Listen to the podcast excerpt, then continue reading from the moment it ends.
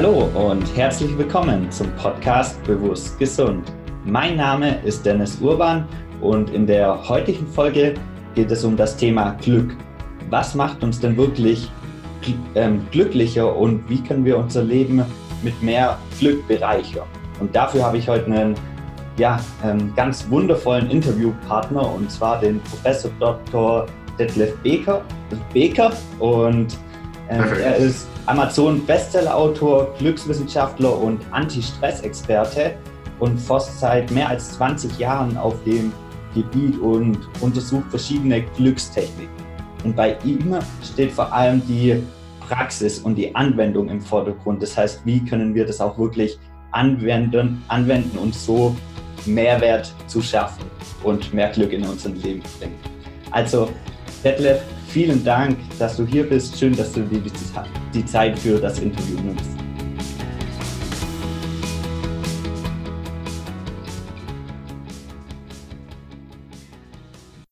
Ja, also vielen, vielen Dank auch für die Einladung und ich mache das wirklich sehr gerne. Schön, ja. Also ich habe dich ja ganz kurz ähm, vorgestellt. Magst du dich auch nochmal schnell vorstellen in ein paar Worten, wer ist Detlef und was machst du? Ja, also äh, ich bin hauptberuflich sozusagen Professor, aber äh, ich bin auch Schriftsteller, schreibe viele Bücher, ich äh, gebe äh, Seminare, biete Coaching an, also so dieser ganze Bereich, den, den decke ich ab.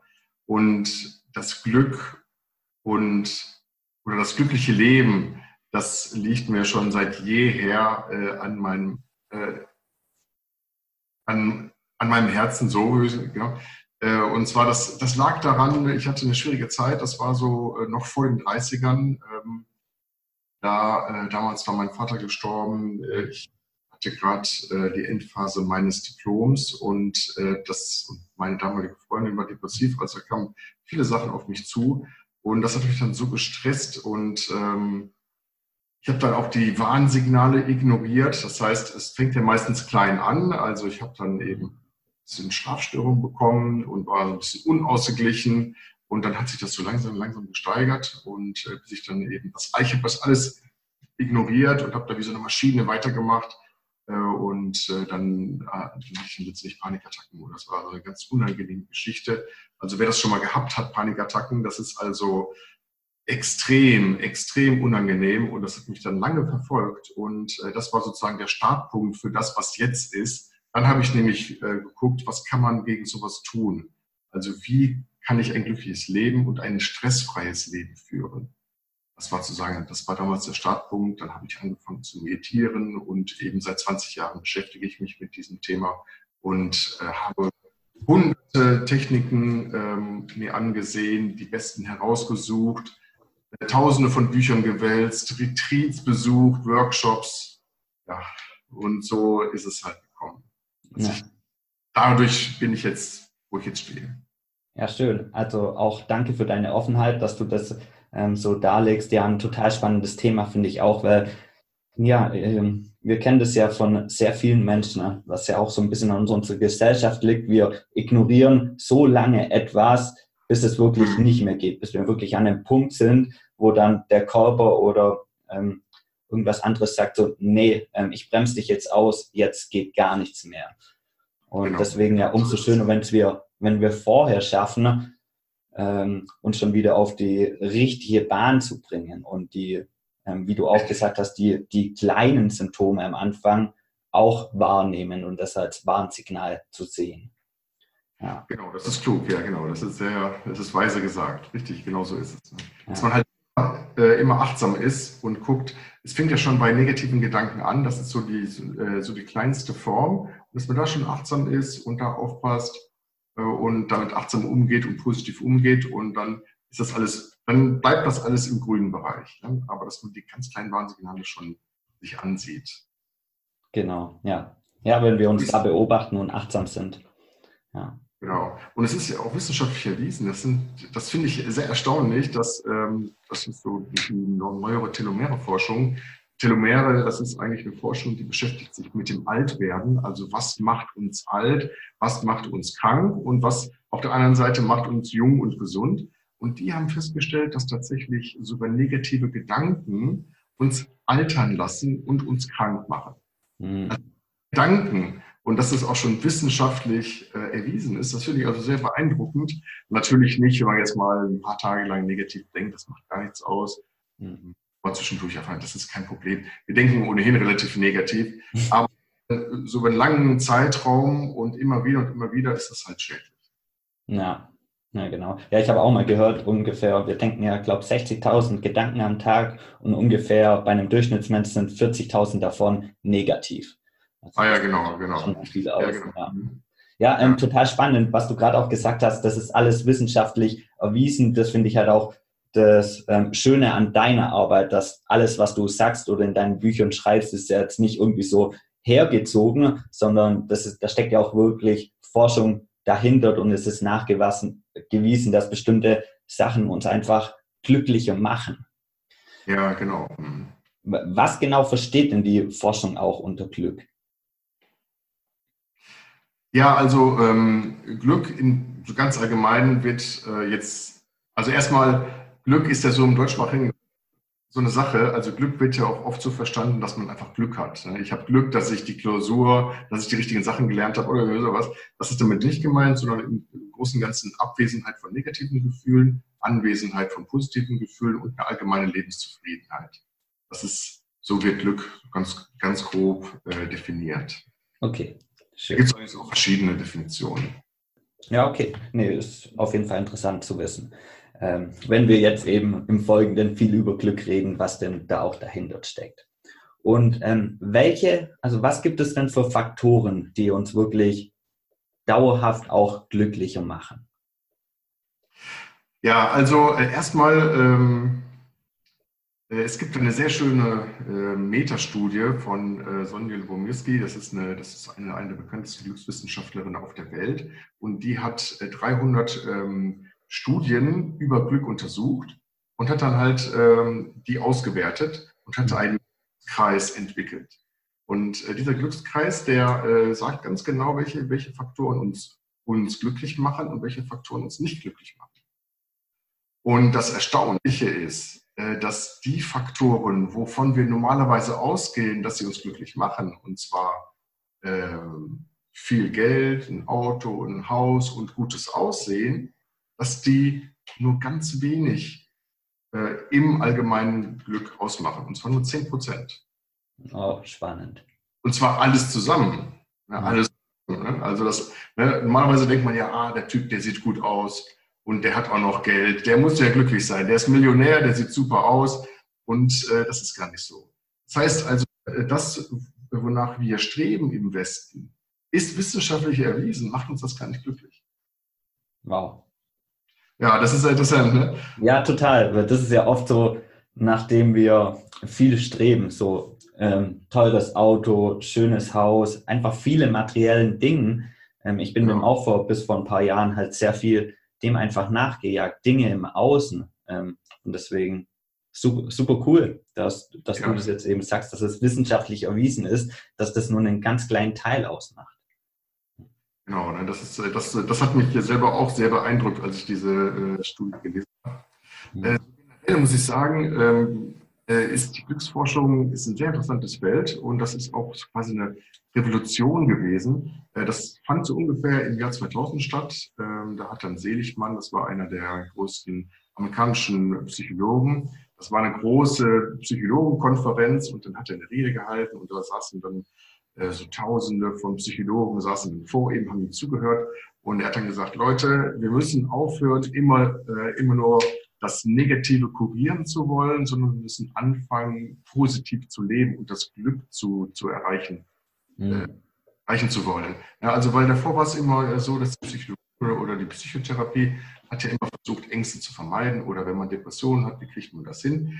Aber man hat nicht so sehr darauf geschaut, äh, bis auf so einzelne wenige Richtungen, aber im Großen und Ganzen hat man nicht so darauf geschaut, wie kann ich nur glücklich werden. Also wissenschaftlich gesehen. Und das war der Anfangspunkt im Jahr 2000.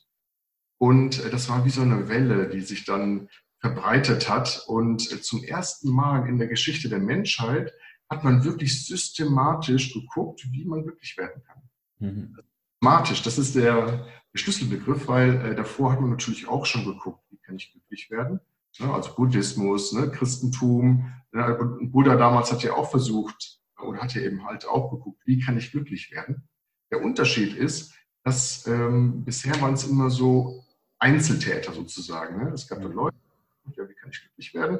Und dann äh, haben sie eben das, was für sie selber äh, zum Glück führte, haben sie gesagt, okay, das wird auch bei anderen funktionieren. Und dann, das ist der Weg zum Glücklichwerden. Ne? Okay. Hm. Weißt du, was ich meine? Und ja, ja, klar. Genau, und jetzt ist es halt eben so das erste Mal in der Geschichte der Menschheit, dass eben diese ganzen Techniken, die so, ähm, so ausgefunden wurden, wie Meditation oder wie Achtsamkeit oder ein Dankbarkeitstagebuch zu führen und solche Geschichten, dass da systematisch geguckt wurde bei Tausenden von Menschen oder Hunderttausenden von Menschen, äh, dass es eben nicht nur vielleicht einen glücklich macht oder zwei, sondern ob es auch wirklich alle glücklich macht oder wenigstens einen großen Prozentsatz. Und das ist der Unterschied äh, zu eben früheren Ansätzen. Mhm. Also dazu äh, zum Beispiel ein Dankbarkeitstagebuch. Es gibt ja eben viele Dankbarkeitstagebücher und dann, ja. und dann ist es ja logisch irgendwie, ne, dann, äh, dass die Autoren sagen, ja, jeden Morgen oder jeden Abend setzt dich hin und schreibst du drei bis fünf Sachen auf, die dich, äh, die, für die du dankbar bist. Ne? Ja, genau, das mache ich selbst auch, ja. Genau, ne? und das ist eben irgendwie, da nimmt man ja, das ist ja logisch, ne? Äh, und, und so. Aber da hat die äh, Glücksforschung festgestellt, dass das gar nichts bringt. Ne? Okay. Man sollte es nicht machen, das ist Zeitverschwendung. Weil es ist zu oft. Man kann es einmal pro Woche machen und dann wirkt es. Wenn man es aber täglich macht, ist es eine Überdosierung sozusagen. Und dann macht man es mechanisch und dann ist es nicht mehr wirkungsvoll. Und es ist nur dafür, ne, äh, dass es doch wichtig ist, dass man da wissenschaftlich rangeht und nicht intuitiv. Ne, weil intuitiv sagt man, je mehr, desto besser. Wissenschaftlich sagt man, einmal ist besser als siebenmal. Ja. Okay, das ist auch eine spannende Sache und ähm, eben was Neues für mich, weil ich auch gerne sage, so Dankbarkeitstagebuch führen und ich mache es auch jeden Tag, aber deswegen ähm, interessant zu wissen, dass dann vielleicht doch manchmal weniger auch mehr ist. Wenn man dann eben wenigstens einmal in der Woche da auch dran denkt, weil oft vergessen wir ja dann ähm, ja, Sachen, genau. die wir nicht täglich machen. Ja. Genau, genau, genau, genau. Ja. Also ich habe übrigens auch ein Dankbarkeits, ich habe auch, ich habe auch so ein, so ein Tagebuch geschrieben, eben aus dieser Erkenntnis heraus, um nur so ein, mal so einen Gegenpol zu schaffen. Ja. Und das ist ein Glückstagebuch und der Unterschied ist eben halt, äh, das sind halt Techniken drin, die wirklich wissenschaftlich bewiesen einen glücklich machen. Das heißt, dieses Glückstagebuch ist sozusagen wissenschaftlich garantiert, wenn man es macht, dass man danach glücklicher ist als vorher. Mhm. Okay. Und, und da kommt auch Dankbarkeit drin vor, aber eben nur einmal pro Woche. Okay, super, danke. Genau, Detlef hat gerade also, ähm, das Buch ähm, gezeigt. Die meisten von euch ähm, sehen das ja nicht, aber ich werde es auch auf jeden Fall verlinken. Ach ja, ach ja, das Tagebuch heißt es. Genau, die meisten hören es ja. ja, ähm, genau. genau. Mhm. Ja, ähm, spannend. Wenn du jetzt ja gesagt hast, so nur 10% machen Dinge im Außen ähm, aus und macht, machen uns glücklicher. Was ist dann der Großteil? Also du hast schon mal kurz Meditation ähm, angedeutet, welche Faktoren hm, also machen da den größten Teil aus? Ja, das ist eine sehr gute Frage. Also es gibt äh, so drei Basics oder drei, so drei Fundamente, die sollte man in sein Leben implementieren und dann ist man schon ziemlich gewappnet und ist schon ziemlich glücklich. Und das sind zwar, und das ist also über viele Jahre erforscht worden, und zwar das erste und wichtigste Fundament ist tatsächlich enge Freunde und Familie. Mhm. Das heißt, äh, wir sind soziale Wesen und es ist für uns einfach wichtig, dass wir, ähm, dass wir also eine Familie haben jetzt nicht, mit der wir total zerstritten sind, ne, sondern ja. eben halt eine Familie haben, mit der wir einen guten Kontakt haben, äh, wo das alles gut läuft. Und äh, das ist sehr wertvoll für unser Leben und eben halt auch Freunde. Man sollte so mindestens zwei enge Freunde haben. Das heißt, eng bedeutet in dem Fall, dass ähm, man sich ähm, wenn man sich trifft, dass es ein, einem ein gutes Gefühl gibt. Ja. Und, ne, es gibt ja auch Freunde manchmal, ne, denn irgendwie gibt es, äh, trifft sich mit denen, man bezeichnet die als Freunde, aber irgendwie fühlt man sich gar nicht so gut mit denen. Das sind also keine engen Freunde, sondern man fühlt ja. sich mit denen, die bauen einen auf. Und eben wichtig, wenn man Probleme hat, dass man mit denen auch darüber reden kann. Ja. Ja, super schöne Definition gerade von Freundschaft auch, ja. Ah ja, genau, genau. Ne? Dass ja. man keine Themen ausgegrenzt werden. Und ähm, genau, Familie. Und ähm, Familie, also äh, es muss jetzt nicht sein, dass man, das heißt nicht, dass eine Familie ist, man immer streitfrei sein muss, äh, sondern äh, konstruktive oder eben Streits gehören einfach dazu. Das ist auch überhaupt kein Problem. Trotzdem ist eine Familie ähm, supportive oder unterstützend. Nur die Streits dürfen nicht überhand nehmen und die dürfen nicht zu destruktiv sein. Mhm. Es gibt eine sehr interessante Formel von ähm, äh, äh, Gottmann, heißt der. Äh, das ist der, der Einstein äh, der Beziehung oder Einstein der Ehe wird er genannt, weil der die Ehe so sehr, sehr intensiv untersucht hat. Und der hat eine Formel aufgestellt, 5 zu 1. Und zwar, er hat gesagt, äh, wenn man den Partner einmal verletzt, muss man ihm fünfmal was Gutes tun. Oh, wow, ja. Also es ist nicht eins zu eins, ne, dass man was Negatives sagt und dann einmal was Positives und dann ist die Sache wieder äh, auf, dem, auf dem äh, gleichen Level, sondern einmal verletzen, fünfmal was Positives sagen oder eben auch vielleicht in den Arm nehmen, solche Sachen, mhm. um das äh, auszugleichen, damit man auf dem gleichen Niveau bleibt. Okay. Ja, äh, eine sehr schöne Regel, wenn ich da manche Beziehungen anschaue, dass es eher andersrum. Also man sagt vielleicht fünfmal irgendwie so was Negatives, was man am Partner auszusetzen hat und dann vielleicht einmal was Positives. Ja, ja genau, genau, genau, richtig. Ja. Hm. Ähm, der zweite äh, Faktor ist, ähm, ist Sport oder Sport und also das ist auch, ähm, das sind natürlich so normale Sachen, aber die sind eben halt auch wirklich sehr wirksam. Und Sport ist halt eben nicht nur körperlich wirksam, sondern eben auch mental wirksam. Ja. Es gibt eine sehr, also einer der ersten Studien, die überhaupt äh, Sport in Zusammenhang gebracht haben mit so mentalen Sachen, äh, war eine Studie von Baybeck und äh, der hat ähm, knapp 160 äh, Teilnehmer waren an dieser Studie und äh, das waren alles Depressive. Also die waren stark depressiv oder mittel bis stark depressiv. Die wurden bei Gruppen geteilt und äh, die eine Gruppe hat äh, so typische äh, Medikamente bekommen. Die mhm. nächste hat äh, Sport getrieben. Und zwar relativ wenig, dreimal pro Woche 45 Minuten, so moderaten Kardiosport, also so Fahrradfahren oder Joggen oder auch schnelles Spazierengehen. Dreimal pro Woche nur, 45 mhm. Minuten. Und äh, die dritte Gruppe hat beides gemacht, also Sport und Medikamente. Ja. Und äh, dann nach 60 Tagen hat sich, äh, war das Ergebnis ganz interessant, fand ich. Und zwar, ähm, alle, alle drei Gruppen haben sich gleichmäßig verbessert. Also 60 Prozent, bei 60 Prozent der Teilnehmern gab es eine starke Verbesserung. Okay. Egal, ob man Sport trieb oder Medikamente nahm oder beides nahte. Mhm. Und dann wurde es weitergemacht, diese Studie mit diesen 60 Prozent und hat geguckt, ähm, ähm, ob es Rückfälle gab. Und jetzt kommt das Spektakuläre eigentlich. Jetzt kommt das Spektakuläre. Und zwar ähm, bei der Gruppe, die ähm, nur Medikamente bekommen haben, gab es eine Rückfallquote von 38 Prozent. Mhm. Medikamente bekommen haben und Sport getrieben haben, gab es eine Rückfallquote von 31 Prozent. Und jetzt kommt's, nämlich die, die nur Sport getrieben haben. Da gab es eine Rückfallquote von nur 9 Prozent. Wow. Ja, ne? okay, das ist schon ein krasses Ergebnis, also vor allem auch die Gegensätze zwischen Sport und Medikamente und nur Sport, dass die auch so drastisch auseinandergehen. Ja, ne, das ist komisch, ne? Ich weiß auch nicht, woran das liegt, aber äh, so war die Studie und ähm, ja, ne, deswegen, und das wird bei, bei vielen Psychotherapien, äh, da wird jetzt nicht gesagt, schon so mal, treiben Sie doch erstmal Sport ein bisschen und dann wird Ihre Depression besser. Ne? Normalerweise werden direkt Medikamente gegeben und solche Geschichten. Also ja aber eben, das war eine der Studien. Es gab viele Folgestudien, die immer wieder nachgewiesen haben, dass äh, Sport eben halt bei Stress sehr gut wirkt, bei Ängsten gut wirkt, bei Depressionen gut wirkt und eben halt auch das Glück steigert. Mhm. Ist Sport eben äh, wirklich sehr, sehr gut. Und von der Dosierung her äh, kann man entweder das so machen, dass man dreimal pro Woche 45 Minuten Kardiosport macht. Das heißt eben, so wie gerade gesagt, ne, das heißt also ähm, leichtes Joggen oder schnelles Spazierengehen oder Fahrradfahren oder zu Hause auf dem Ergometer. Oder was auch eine Möglichkeit ist, äh, das haben die Studien auch herausgefunden, man kann auch HIT-Training machen, also High-Intensity-Intervall-Training. Ja. Äh, das ist so von der Form ein bisschen komplizierter, aber das ist dann eben halt zeitsparender. Das ist also auch möglich. Krafttraining dagegen ist nicht glückssteigernd. Ah, äh, gar nicht? Hast du keinen positiven?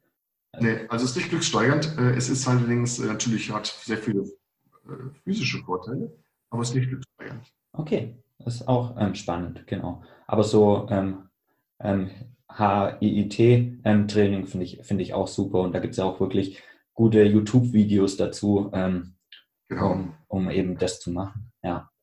Mhm. Ähm, genau, weil gerade ist ja auch so bei, beim Thema Sport, mh, hm, gibt ja viele, die dann eher so Sportmuffel sind oder ähm, ja, vielleicht dann ähm, motiviert sind, jetzt wa was zu machen, auch vielleicht nach dem Interview ähm, oder am, äh, das beste Beispiel ist ja immer so an Neujahr, alle Leute nehmen sich Neujahresvorsätze und so, hey, jetzt gebe ich voll Gas. Ähm, und dann das Problem ist halt das, das Durchhalten dann auch. Und viele ja, Leute geben dann zu schnell wieder auf. Also hast du da vielleicht auch einen, einen Tipp, wie man dann Sport so leichter, also jetzt erstmal leichter anfangen kann und auch vor allem dauerhaft zu machen? Ja, also da gibt es eine sehr schöne, das äh, Motivationsdreieck. Äh, das mhm. finde ich. Und zwar, also es geht darum, dass man ähm, aus äh, Sachen, die man halt in sein Leben integrieren möchte, dass man daraus eine Gewohnheit macht. Mhm. Wenn Gewohnheit geworden ist, dann fällt es einem leicht. Mhm. Gewohnheit entsteht äh, zwischen oh, äh, war 26 und 256 Tagen. Also es dauert manchmal ziemlich lang, bis eine Gewohnheit entstanden ist. Aber man kann so, so ganz allgemein sagen, wenn man eben jetzt zum Beispiel Sport macht und man sagt, okay, ich will jetzt dreimal pro Woche 45 Minuten Sport machen, nehmen wir es mal an, dann ähm, ist, kann man sagen, dass man das ein, einen Monat lang gemacht hat, ungefähr, äh, dass man dann schon äh, daraus wesentlich so eine 80-prozentige Gewohnheit gemacht hat. Mhm nach, diesen, ähm, nach diesem einen Monat äh, ist es schon, fällt es einem viel leichter. Und wenn es dann richtig zur Gewohnheit geworden ist, dann fühle ich mich schlecht, wenn, sie, äh, wenn ich es nicht mache. Mhm. Ja, das ist der Vorteil von einer äh, Gewohnheit. Nur eine Gewohnheit, äh, das, das Gehirn braucht da viele Wiederholungen für, damit es eben eine Gewohnheit geworden ist. Und da gibt es drei Sachen, die man da sehr gut äh, machen kann. Also das erste ist, dass man die Sonneneruptionstechnik, so nenne ich die, oder man kann auch Mini-Gewohnheiten sagen, dass man die nutzt. Und zwar mhm. eine Reaktion, die fängt ja so, so, ganz klein an und die lädt sich dann plötzlich so auf. Ja. Und das bedeutet äh, zum Beispiel, wenn ich jetzt sage, okay, äh, jeden Montag mache ich also äh, Cardio-Training 45 Minuten und zwar ich gehe äh, spazieren oder ich walke im Wald oder was. Mhm. Und, äh, das bedeutet, ähm, diese Technik sagt, okay, ähm, ich nehme mir fest vor, nur die Sportklamotten anzuziehen und mich in den Wagen zu setzen. Also ich fahre mit dem Wagen zum Wald zum Beispiel. Ne? Mhm. Und das ist, was ich mir vornehme. Und wenn ich dann weitermachen will, dann mache ich weiter. Also dann fahre ich dann wirklich zum Wald und gehe da spazieren. Ne, zum Beispiel. Wenn ich aber keinen Bock habe, ich sitze schon im Wagen, ich habe die Sportklamotten an, sage dann mal, nee, komm, ich, heute habe ich keine Lust, ne, dann habe ich auch die Freiheit, das, das eben nicht zu machen. Und der Trick äh, dass dann äh, eine große Hürde genommen wird und zwar alle Anfang ist schwer. wenn man nämlich, ähm, wenn ich mir jetzt denke, oh, ah, ich muss jetzt in den Wald fahren und da muss ich 45 Minuten laufen, da habe ich überhaupt keinen Bock zu und deswegen mache ich es dann nicht. Wenn ich aber sage, okay, ich muss eigentlich nur die Sportklamotten anziehen und mich in das Auto setzen, dann ist das so eine kleine Hürde, dass ich das machen werde. Mhm. Und der Mensch ist so programmiert, dass er Sachen, die er anfängt, auch meistens macht. Das heißt also, 80 Prozent der Situation, dass du in den Wagen steigst mit deinen Sportklamotten, wirst du auch zum Wald fahren und da diese 45 Minuten lang durch die Gegend klatschen. Okay. Das macht Beispiel, äh, ich hatte eine sehr intensive Phase, wo ich halt sehr äh, viel geschrieben habe an meinen Büchern und da habe ich mir vorgenommen, immer zwei Stunden pro Tag zu schreiben. Und als ich dann morgens anfangen wollte zu schreiben, dann dachte ich mir, oh Gott, das dauert zwei Stunden, da habe ich jetzt überhaupt keine Lust zu. Und mhm. dann habe ich auch angewendet und habe eben diese Technik gemacht, dass ich gesagt habe, okay, äh, ich nehme einfach vor, ich setze mich an meinen Computer und schreibe nur zwei Minuten. Und dann mhm. habe ich, ich würde mal sagen, 80 Prozent habe ich die zwei Stunden voll gemacht. Okay, ja. Also das ist die Sonneneruptionstechnik. Das zweite ist eben äh, die 5-Sekunden-Regel. Die ist auch sehr schön. Und zwar, äh, wenn man nämlich ähm, man, man, hat ja so diesen Impuls morgens, zum Beispiel morgens habe ich den Impuls, okay, okay, jetzt sollte ich eigentlich in den Wald fahren und eben da 45 Minuten durch die Gegend klatschen. Mhm. Dieser Impuls. Und ähm, das Problem ist, dann kommt meistens eine Gegenstimme, der innere Schweinhund, der sagt dann nämlich, hm, ah, es ist so lange und es ist so gemütlich gerade hier und ich gucke doch besser eine Serie, Lucifer oder sowas. und ich bleibe lieber, äh, lieber im Bett liegen und so irgendwie. Ne? Und ähm, das heißt, man muss also, wenn der Impuls kommt, da muss man diesen schnappen und dann darf man die nächsten Sekunden, äh, muss man aufpassen, dass dieser Gegenimpuls nicht kommt. Mhm. Ja? Diese, diese, diese, Gedanken, die einen daran hindern. Und da gibt es ein ganz berühmtes Buch, äh, die 5-Sekunden-Regel heißt das. Und äh, das ist eine ganz einfache Technik. Wenn der Impuls kommt, dann zählt man 1, 2, 3, 4, 5 und macht dann einfach das, was gemacht werden muss. Ja, das heißt also, ich habe den Impuls, ich liege im Bett, sagen wir mal, der Impuls kommt, ach, ich wollte doch heute äh, äh, walken im Wald und dann zähle ich. Und dann sage ich 1, 2, 3, 4, 5 und dann stehe ich auf, ziehe mir die Sportklamotten an und gehe zum Wagen. Das ist einfach zu machen, ohne drüber nachzudenken. Weißt okay. Ja, also sprich das ähm, einfach nur die fünf Sekunden abwarten und dann gleich loszugehen, anstatt länger zu warten, bevor dann wieder die Gegenstimmen kommen. Genau, ne? und das eben die Gegenstimme durch das Zählen wird die Gegenstimme halt nicht gehört oder kann nicht aufgeben. Ah, okay. Ne? Weißt du? ja, ja, auch eine sehr, sehr interessante Taktik, ja. Genau, wenn ich, wenn ich dann auch mal wieder in einer Phase drin bin, wo ich gerade irgendwie so kein so Elan und keine so Motivation habe, dann werde ich das auf jeden Fall auch mal ausprobieren und kann natürlich auch jeder Hörer. Also genau das finde ich eben das Wertvolle, diese praktischen Tipps und wenn du als Hörer der ähm, denkst so, ja, Sport, ich würde schon gern mehr machen, aber irgendwie kriege ich es nicht auf die Reihe. Das sind genauso die Sachen, ähm, die auch wirklich mal auszuprobieren und auch so bei den bei den, ähm, jetzt bei den Mini-Gewohnheiten oder die 5-Sekunden-Regel jetzt nicht zu sagen, so, ja, ich weiß nicht, ob das was bringt, sondern wirklich einfach mal ausprobieren und mhm. ja, da, dann wirst du schon sehen, dass das auch wirklich einen, einen großen Mehrwert schon ähm, liefert. Ja. Ah ja, genau, ja, schön, ja. Mhm. ja. Und ähm, dann das Dritte ist, äh, dass man eben ein Commitment schafft, also eine Verpflichtung. Ja, dass man eben halt, äh, es ist wichtig, dass man sich dafür 30 Tage festlegt. Wenigstens mhm. die 30 Tage. Und dann kann man, und danach kann man ja weitersehen, aber dass man sich für diese 30 Tage festlegt. Und das kann man dann durch verschiedene Möglichkeiten machen. Ähm, also ich persönlich bin ein großer Fan von stick.com, also S-T-I, mhm. äh, 2K. Ah, okay. Und äh, da geht es dann darum, äh, da kann man dann zum Beispiel ähm, sich anmelden und dann kann man eben angeben, was man gerne hätte. Also zum Beispiel ne, jede, jede Woche dreimal äh, diese Geschichte machen. Und dann äh, gibt es verschiedene Möglichkeiten. Man kann einfach eben halt, ähm, äh, ne, da gibt es dann jemand, mit dem man dann zusammenarbeitet und der ähm, und man und äh, man man teilt dem das einfach mit sozusagen. Mhm. Und dadurch, ne, also das ist ähm, jemand, dann sagt man, okay, ne, ich habe das Ziel und dann, dann äh, sagt man immer jede Woche, ob man das Ziel erreicht hat. Allein das schon schafft schon ein Commitment. Man kann es dann noch erhöhen, indem man halt eben ähm, Geld einsetzt. Also man sagt, okay, wenn ich es jetzt nicht schaffe, muss ich 300 Euro zahlen. Mhm. Ja, und das ist aber kostenlos. Ne? Diese 300, also ich meine, diese Seite ist kostenlos, die 300 ja. Euro natürlich dann weg, aber da kann man entscheiden, wofür die äh, verwendet werden. Man kann es der Seite geben, man kann es aber auch zum Beispiel spenden lassen oder sowas. Mhm. Genau, ne? Also tatsächlich auch eine sehr schöne Möglichkeit, wenn man dann eh irgendwie so das dann an ein soziales Projekt oder so oder irgendwohin spendet, das Geld, ähm, ist das zumindest, wenn man es nicht durchhält, auch noch eine gute Sache. Ja, ja, ja genau, ne? genau. Ja.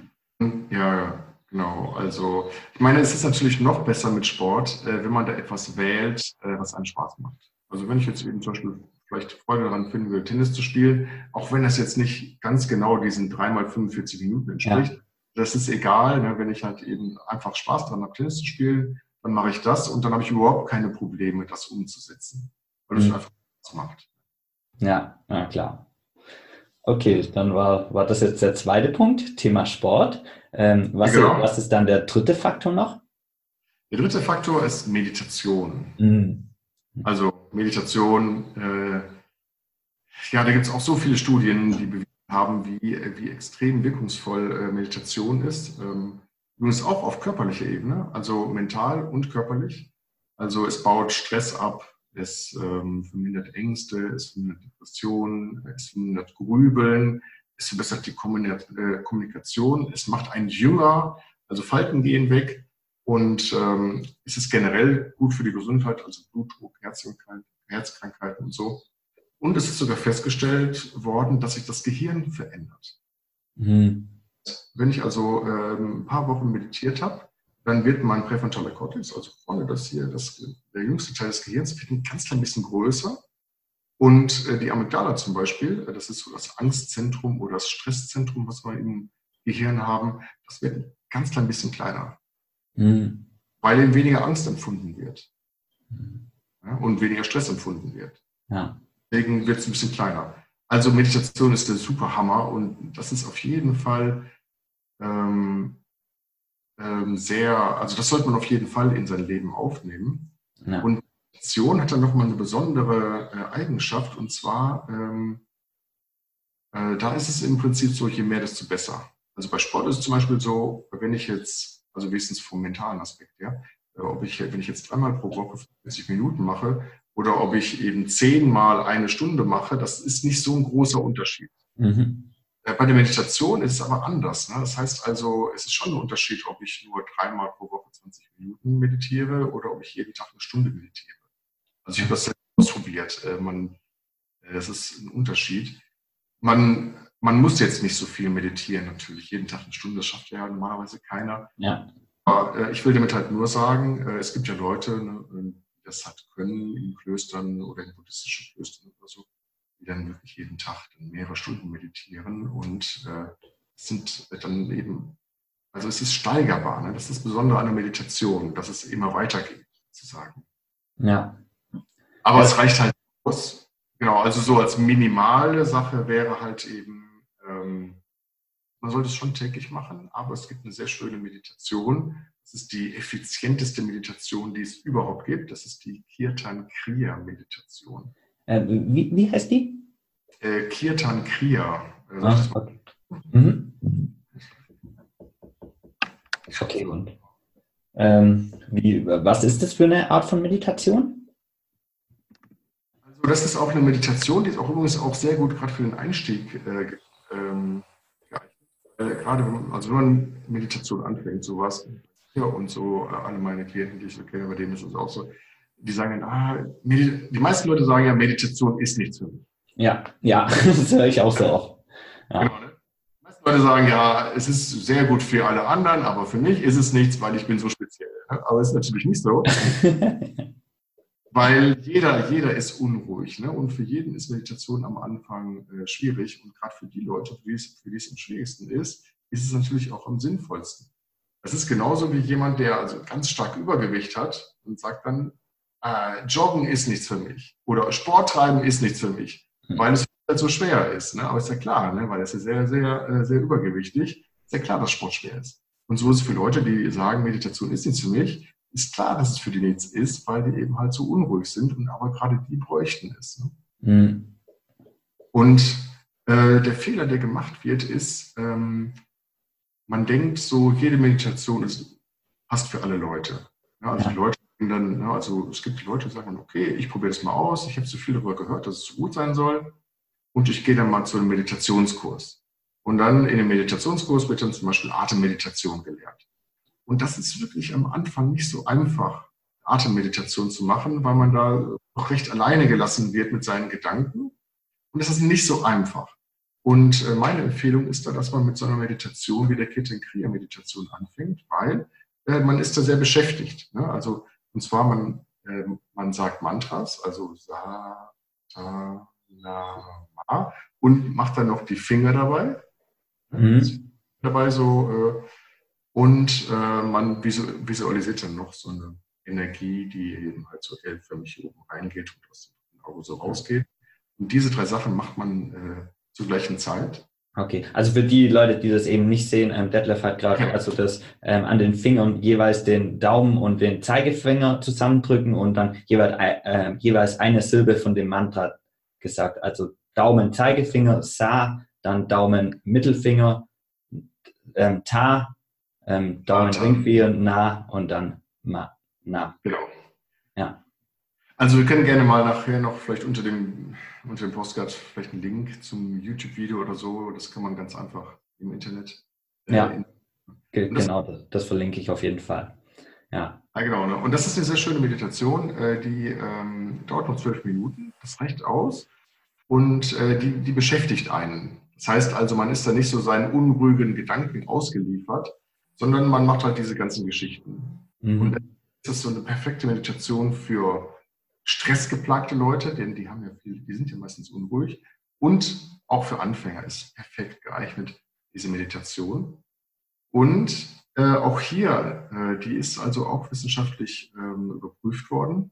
Ähm, jetzt nicht von der Glücksforschung, sondern von der Telomere-Forschung. Ähm, das ist ja eigentlich auch nicht entscheidend letztendlich aus von welcher Forschung jetzt genau, aber es wurde halt festgestellt, dass es sehr, sehr gute Effekte hat.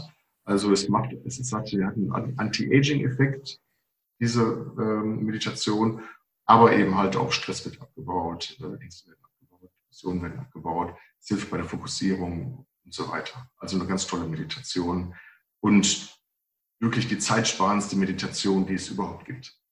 Okay, ja, sehr schön. Ähm, ja, ähm, ich finde es einfach ein, ein, total schöner Punkt. Ich bin selbst so ein großer Meditationsfan, einfach weil ich morgens, es tut mir so unheimlich gut und wenn ich morgens nicht meditiere, dann verläuft der Tag ganz anders. Aber für viele Leute ist es einfach noch über irgendwie überhaupt nichts oder noch sowas, ähm, ja, Meditation, ach, weiß auch nicht. Und deswegen finde ich das jetzt schön, dass du eben auch die Vorteile, die wissenschaftlich belegt sind, dass es eben gut für unseren Körper ist, für unsere Gedanken, für unsere, ähm, für unser Glück, für unsere Gesundheit. Ja. Mhm. Genau. Mhm. Sehr schön. Ja. Ja, ich finde das auch total spannend. Also die drei Faktoren, ähm, soziales Umfeld, Freunde und Familie, dann Sport mhm. und auch Meditation, ähm, die jetzt alle positive Auswirkungen auf das Glück haben von Menschen, die haben ja auch wissenschaftlich nachgewiesen, alle eine positive Auswirkung auf unsere Gesundheit. Also dass das dann mhm. auch da so in einer, im Zusammenhang steht. Ja, deswegen mhm. ist das natürlich ähm, auch nochmal was ganz Schönes, das zu hören. Ja, genau. Ähm, ja, cool. Dann waren das ja schon mal drei schöne Faktoren. Ich möchte noch, weil du ja auch so Stressexperte bist, noch ganz kurz auf das Thema Stress eingehen. Ähm, wie, also wir leben ja in so einem Zeitalter, wo Stress fast Normalität ist. Die Leute sind so gestresst. Ähm, ja, wie, wieso sind wir denn so viel gestresst oder wieso machen wir uns denn so viel Stress? Oh ja, das ist eine schwierige Frage. Also ähm, Nochmal eine, äh, eine, kurze Sache zu den, zu den drei Glücksfaktoren. Also ja. diese, diese drei Glücksfaktoren, die, die, die, die wir jetzt gerade äh, besprochen haben, das sind so die Glücksfundamente. Das sind also so, äh, die sollte man wirklich in sein Leben integrieren. Nur diese drei Sachen, das bringt schon sehr viel. Mhm viel aushalten, dann ist man sehr resilient, dann passiert nicht mehr so viel. Und es gibt natürlich ganz viele andere Techniken, die man auch noch mit da so reinbringen kann, aber das sind so Fundamente. Es ist also wirklich eine andere Qualität von Techniken als jetzt zum Beispiel äh, Dankbarkeitstagebuch oder sowas. Ne? Sondern das ist wirklich das Fundament. Das sollte man in sein Leben reinbringen. Ja. Okay. Ja, ja, ähm, schön, dass du das nochmal ge ähm, gesagt hast. Eben die, die drei Basics, die sollte wirklich so jeder äh, im Leben haben oder zumindest mehr integrieren. Und dann gibt es natürlich noch weitere Sachen, wenn man dann auch mehr einsteigen will. Da gibt es ja von dir dann auch ähm, ja einfach ähm, wunderbare Bücher dazu, wenn man da einfach mehr wissen will und noch mehr Methoden haben will. Also genau, ähm, da, da findet man genau. Ein, einige Bücher auf Amazon, aber ich verlinke dann auch das ähm, ein oder andere. Ja. ja, genau, sehr schön. Ja, genau, du hast ja zum Stress gefragt. Also mit dem Stress, das ist ja so, so, eine, so eine Sache. Äh, also erstmal ist es ja ähm, also das Problem, warum Stress überhaupt auftritt, ist, weil wir, weil das Gehirn, was wir haben, ist noch ein Steinzeitgehirn. Mhm. Also unser Gehirn hat sich seit den letzten 175.000 Jahren ja gar nicht mehr geändert. Ja. Das heißt, die, die Gefahren, die wir früher hatten, ne, dass wir eben irgendwo spazieren äh, äh, gingen und dann ähm, kam ein Säbelzahntiger aus dem Busch gesprungen und da mussten wir schnell weglaufen oder sowas. Äh, solche Gefahren haben wir ja gar nicht mehr. Aber unser Gehirn äh, läuft noch in diesem Modus. Das heißt, wir haben ja diese drei Stressmodi, das heißt also einmal äh, Kampf, Flucht und Starre. Mhm. Zum Beispiel Flucht, dass ich eben vor dem Säbelzahntiger weglaufen kann. Da wird eben der ganze Körper äh, mobilisiert, damit ich optimal für diese Gefahr eingestellt werde und dann tatsächlich meine letzten Kräfte nutzen kann, um eben da wegzukommen. Und das, das Problem ist aber, dass dann eben ähm, diese Stressreaktionen für die heutige Zeit völlig unangebracht sind. Also wenn es jetzt zum Beispiel für mich ein Problem oder eine stressige Situation ist, wenn ich ein Gespräch mit meinem Chef habe, äh, dann ist, dann läuft dann vielleicht aus diesem Stress heraus eine Stressreaktion ab in meinem Kopf. Und das bedeutet, ich, ich will nur noch aufspringen und weglaufen aus dem Büro Chef. Was natürlich nicht so optimal ist. Äh, und dann eigentlich, was eigentlich gefordert wäre, wäre, dass ich äh, jetzt besonders da bin, dass ich äh, inneren, dass ich gut denken kann und dass ich gut reagieren kann. Aber durch diese Stressreaktion kann ich überhaupt gar nicht mehr denken, weil mein Blut ist nämlich in Extremitäten, weil ich weglaufen möchte. Mhm. Und äh, das heißt, das ist eigentlich das große Problem, dass eben unser Gehirn sich noch nicht an die moderne Zeit angepasst hat. Wenn es sich nämlich angepasst hätte, dann wären wir insgesamt viel entspannter, weil überhaupt keine Gefahren mehr drohen. Und das Gespräch mit dem Chef ist ja keine Gefahr. Das ist eigentlich gar nichts. Ne? Ja. Das sei denn, es geht darum, dass man vielleicht entlassen wird. Ne? Aber auch dann äh, wäre das nicht eine sinnvolle Reaktion, dann weglaufen, äh, wegzulaufen. Ja. Also das ist so das ganz grundlegende Problem, ne? dass ja. das eben noch nicht angepasst hat. Wir sind ja. eben, wir sehen aus wie moderne Menschen, wir haben aber noch eine Steinzeit in unserem Kopf. Ja, na, auch ein, ein, ein, schönes Bild. Ja, okay, spannend. Ähm, hast du da vielleicht auch gerade ähm, für Leute, die vielleicht momentan gerade sehr gestresst sind, einen gestressigen Alltag haben, auch so eine To-Go-Methode, wie man auch relativ leicht zumindest den Stress reduzieren kann und mehr Gelassenheit in den Alltag bringen kann? Ja, also, äh, was, äh, also was meine absolute Lieblingsmethode ist, ist Bell. So, so heißt die Bell, so wie die, äh, wie die Glocke, also Englisch Glocke. Mhm. Und ähm, also früher in den Klöstern, äh, so in Zen-Klöstern, so buddhistischen Klöstern, äh, da war das äh, üblich, dass dann äh, so hier und da mal wurde so eine Glocke geläutet. Äh, und dann haben, dann so von außen betrachtet war das so ein komisches Bild, ne, weil plötzlich alle Mönche, die haben dem vielleicht gerade das Geschirr gewaschen oder dem ein Brot gefegt, haben plötzlich alle innegehalten und haben dann eben mal für so ein paar Sekunden waren die achtsam. Mhm. Das, das war so der, die Idee dieser Dharma-Glocke, heißt die. Und diese Übung Bell, das ist ein Akronym. Das heißt also, ähm, das steht für einzelne Aktionen. Mhm. Zwar Bell, das B von Bell ist die Bauchatmung. Wenn wir gestresst sind, äh, atmen wir äh, flach und schnell. Und, ähm, oder manchmal halten, halten wir sogar so aus dem Schreck heraus die Luft an. Mhm. Und äh, das Gegenteil ist eine tiefe Bauchatmung, eine langsame, tiefe Bauchatmung. Das heißt, als ersten Schritt atmen wir einfach mal durch die Nase tief in den Bauch ein. Also wir können die Hand, rechte Hand auf den Bauchnabel legen und dann atmen wir ein, sodass sich der Bauch nach außen wölbt. Mhm. Und dann einfach ganz normal ausatmen. Und diese Bauchatmung, die signalisiert dem Gehirn, dass keine Gefahr droht. Das ist also schon mal eine gute Sache. Äh, das zweite ist, also B ist das erste, ist die Bauchatmung. Das zweite ist das E, das steht für Entspannung. Und zwar, wenn wir gestresst sind, dann spannen wir unseren Körper an. Das heißt, deswegen haben wir auch nach der Arbeit zum Beispiel, haben wir so Nackenschmerzen oder Schulterschmerzen weil wir die ganze Zeit so die Schultern so ein bisschen hochziehen. Mhm. Das Anspannen vor diesem, diesem Stresses. Und deswegen äh, bei Bell, äh, also wir atmen ein und bei der Ausatmung lassen wir die Schultern fallen und wenn man ein bisschen Übung hat, also am Anfang einfach nur die Schultern mal fallen lassen. So, einmal Schultern fallen lassen. Mhm.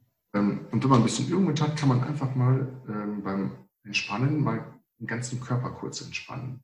So, kann man den ganzen Körper ganz kurz durch den Körper, äh, Körper scannen und dann alles mal kurz entspannen. Mhm.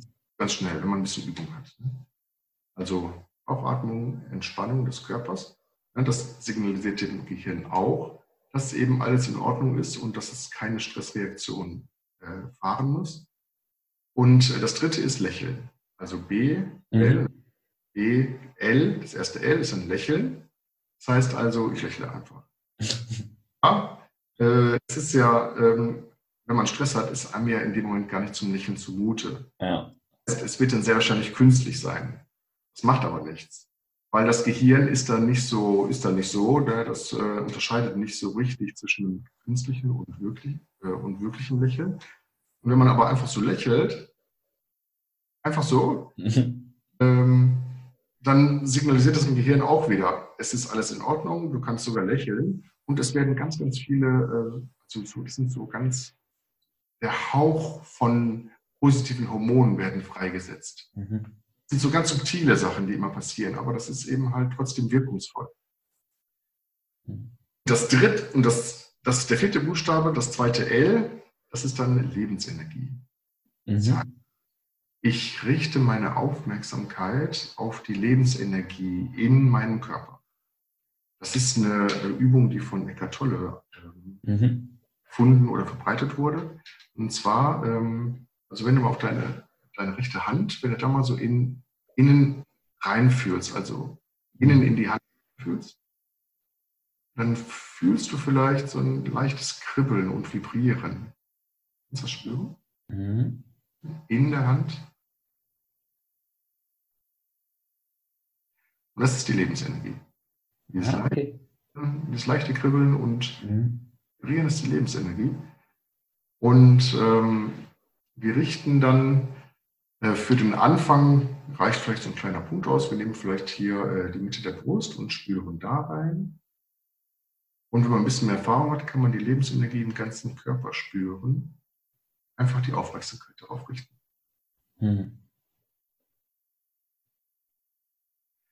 Und wenn es geht, so zehn Sekunden lang. Kriegt man aber nicht hin, ne? aber wenn das geht, und das ist ungeheuer erholend, seine Aufmerksamkeit auf die Lebensenergie zu richten. Mhm. Und es hat viele positive Effekte. Also zum einen ist es so, äh, wenn wir äh, unsere Aufmerksamkeit eben nicht in unseren Gedanken haben, sondern in, in, äh, in unserem Körper, ist es einfach wohltuend, weil die Gedanken machen den Stress, nicht der Körper. also immer wenn wir weg, wegkommen von unseren Gedanken in unseren Körper, entstresst uns das. Mhm. Das zweite ist, ähm, es gibt ja, es gibt diesen alten, die alte Weisheit, die Energie folgt der Aufmerksamkeit. Das heißt, wo ich meine Aufmerksamkeit darauf richte, das wird stärker. Mhm. Wenn ich also zum Beispiel meinen Fokus immer auf negative Sachen richte, dann wird das Negative in meinem Leben mehr werden. Einfach weil ich meine Aufmerksamkeit darauf richte. Wenn ich meine äh, Aufmerksamkeit auf äh, die Lebensenergie richte, dann wird diese auch stärker. Mhm. Also ich habe, das hat einen ganz subtilen, gesundheitsfördernden Effekt und negative Blockaden werden abgebaut. Mhm. Stress ist Machtblockaden. Ja, unsere Lebensenergie wird gehemmt. Achten wir auf unsere Lebensenergie, dann wird die Lebensenergie gefördert und äh, Blockaden werden abgebaut. Und Genau, ne, das ist äh, also so zehn Sekunden, wenn das geht, äh, die Aufmerksamkeit ja. für Lebensenergie. Und das ist die Übung, ne? Bell.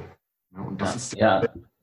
Genau. Und das unterbricht den Stresskreislauf. Also das kann man eben äh, im Stress machen, im, äh, im akuten Stress. Mhm. Also ich bin eben beim Chef zum Beispiel und ich spüre, äh, ich gerade jetzt in Stress, dann mache ich Bell, dann ist der Stress im Prinzip weg. Das, mhm. so Okay, das ist wirklich eine schöne Methode. Und also habe ich das richtig verstanden, dass man ähm, die vier Sachen immer also gleichzeitig oder direkt dann hintereinander machen sollte? Genau, genau. Also ich mache eine Bauchatmung. Also Bauch atmen, beim Ausatmen Schultern fallen lassen, mal kurz entspannen, dann lächeln und dann auf die Lebensenergie achten. Okay, ja, super, danke. Und genau, manchmal wenn, äh, ist es vielleicht nicht so ganz äh, passend mit dem Lächeln. Also wenn ich jetzt gerade beim Chef, Chef bin und dann lächle ich so vor mich hin, dann passt das vielleicht nicht. Dann lässt man das Lächeln einfach weg. Dann ja. Lebensenergie. Und äh, die Formel ist 3x3. Das heißt also, äh, ich äh, mache das dreimal nacheinander mhm. und dreimal am Tag. Okay, ja. Also man kann es öfters machen, ne? man kann es auch, aber eben mindestens dreimal am Tag. Und äh, man kann es auch als Meditation machen. Das heißt, das ist auch eine gute Anfängermeditation. Das heißt, ich würde dann einfach äh, Bell 15 Minuten nacheinander. Okay. Danach, danach habe ich sehr, sehr gute Laune. ja. Das ist wirklich so. Ja. Mhm. ja, also kann ich mir gut vorstellen. Auch vor allem, wenn, wenn man dann immer wieder lächelt währenddessen und sich entspannt. Ja, total schön. Ja, eine ähm, richtig schöne Methode. Ja, genau, das. Ähm, ja, du hast jetzt in dem ganzen Interview sehr viele praktische Anwendungstipps ähm, mitgegeben. Das ist ja auch genau das, ähm, was ich besonders an dir schätze und was ich jetzt auch wollte und eben jedem Hörer auch mitgeben wollte, dass die so kleine Dinge haben, die die jetzt auch umsetzen können. Sei es jetzt Sport, mhm. ähm, Meditation vertiefen oder zu meditieren mal anzufangen, wenn man auch bis jetzt gesagt hat, so, nee, das ist eher nichts für mich. Ja, mhm. genau. Und dann vielleicht auch eher mal so mit, auch mit, mit kleinen ähm, Schritten, mit kleinen Gewohnheiten anfangen, weil auch diese ähm, langfristig einen großen Mehrwert haben. Ja, ähm, super. Deswegen ähm, sind wir jetzt schon langsam am Ende. Also wir natürlich oh, ja. weitere zu, zu, reden, war total spannend. Also ich habe viel Neues gelernt. Ich wurde wieder total ähm, inspiriert, motiviert. Ich hoffe, dir als Hörer geht es genauso. Ähm, und du hast jetzt einfach ein paar Sachen, ähm, die du anwenden kannst, dass du mehr Glück in deinem Leben hast oder mehr auch Gelassenheit, wenn du gerade eher einen stressigen Alltag hast. Und deswegen nochmal, Detlef, von Herzen ganz ähm, vielen Dank, dass du dir die Zeit genommen hast für das Interview, dass du dein Wissen mit meinen Hörern geteilt hast. Ja, einfach Dankeschön. Und ähm, also vielen Dank, äh, dass du so schön zugehört hast und so kluge Fragen gestellt hast und so äh, weise Anmerkungen. Äh, das hat mich auch, äh, das ist sehr positiv, als wenn man interviewt wird. Ja, schön. Ja. Ähm, und also zum ähm, also gerne frage ich zum Abschluss nochmal, hast du Tipps, dass, dass du dem Hörer gleich mit auf den Weg geben kannst, die, was man umsetzen kann? Aber da war ja jetzt jede Menge dabei. Aber trotzdem wirst du den Hörern noch irgendwas äh, mitgeben zum Abschluss, ähm, wie die natürlich mehr über dich erfahren, wie sie ähm, mehr finden, Bücher, Homepage. Das werde ich natürlich alles ähm, verlinken. Aber mhm. genau, falls du gerne noch was sagen willst. Ja, also so der absolute ähm, entscheidende Faktor äh, zur Veränderung, also sei es jetzt von, von Stress zu Gelassenheit äh, oder von Nicht-Glück zu Glück, ist immer die Achtsamkeit. Äh, das heißt also nicht so, so eine buddhistische Achtsamkeit, äh, sondern eben einfach, dass man ähm, lernt, sich selber zu beobachten und eben ganz schnell oder ganz früh merkt, wenn etwas nicht richtig läuft. Und dann eben halt zum Beispiel Bell macht. Mhm. Und zum Beispiel, wenn ich jetzt ein Gespräch mit dem Chef habe und dann ist die Stressreaktion schon ausgewachsen, dann ist es nicht so einfach, die noch zu stoppen. Wenn ich aber so merke, oh, jetzt, jetzt kommt die Angst oder jetzt kommt der Stress und dann mache ich schnell Welt, dann ist das überhaupt kein Problem. Also es geht darum, so, dass man einfach eine Achtsamkeit für sich selber entwickelt. Mhm. Dass man die Sachen schon früh bemerkt. Und dann ist das alles viel einfacher. Ja nicht so machen wie ich. Also warten, bis es ganz, bis das, wie sagt man, äh, das Kind in den Brunnen gefallen ist. Ne? So ist ja. So. Ja, kenne ich ja ähm, durch meine eigene Erfahrung auch erst, wenn es dann wirklich so nicht mehr weiterging. Ja, aber das hast du nochmal sehr schön gesagt. Ähm, Achtsamkeit, das war jetzt nochmal ähm, einfach gut auf den Punkt gebracht und ein schönes Schlusswort, würde ich sagen. Also, Detlef, vielen also, Dank. Ja. Danke auch. Mhm. Ja, das war doch jetzt ein richtig cooles Interview. Ich hoffe, dir ging es genauso und du konntest da jede Menge Dinge mitnehmen. Und ich finde es ja auch super spannend, dass das, die meisten Sachen von dem Interview sind ja keine total abgespaceden Sachen, sondern Dinge, die wahrscheinlich jeder schon mal gehört hat, dass das irgendwie so gut für uns ist. Aber ich finde es halt das Schöne, dass das nicht nur irgendwelches Geplappe ist, sondern da jetzt auch Wissenschaft dahinter steckt und es wirklich nachgewiesen ist, dass uns die Dinge glücklicher machen, wenn wir die dann eben beachten und anwenden. Also gerade wenn wir unsere Beziehung zu unseren ja, Menschen, die wir in der Umgebung haben, pflegen, wenn wir Sport machen, wenn wir meditieren oder auch einfach gelassener durchs Leben gehen können, wenn wir solche Dinge wie die ähm, Bell-Taktik anwenden. Und ich hoffe, dazu wurdest du jetzt durch das Interview inspiriert. Weil viel Glück im Leben haben ist doch auf jeden Fall was, was unser Leben extrem bereichert. Und ich wünsche dir natürlich ganz viel Glück in deinem Leben. Und wenn du Menschen kennst, wo du dir auch wünschst, dass die glücklicher sind, dann teile die Folge super gerne, dass es einfach mehr Menschen erreicht. Und wenn dir diese Folge oder allgemein dieser Podcast gefällt, dann ja, gib mir auch gerne eine iTunes-Bewertung. Da freue ich mich natürlich auf diese. Und dann habe ich glaube auch genug gesagt. Schön, dass du dabei warst. Auch danke von Herzen, dass du dir diesen Podcast anhörst. Das bedeutet mir natürlich unheimlich viel. Und jetzt wünsche ich dir noch einen wundervollen Tag, ganz viel Glück. Du bist ein Geschenk für die Welt. Dein Dennis.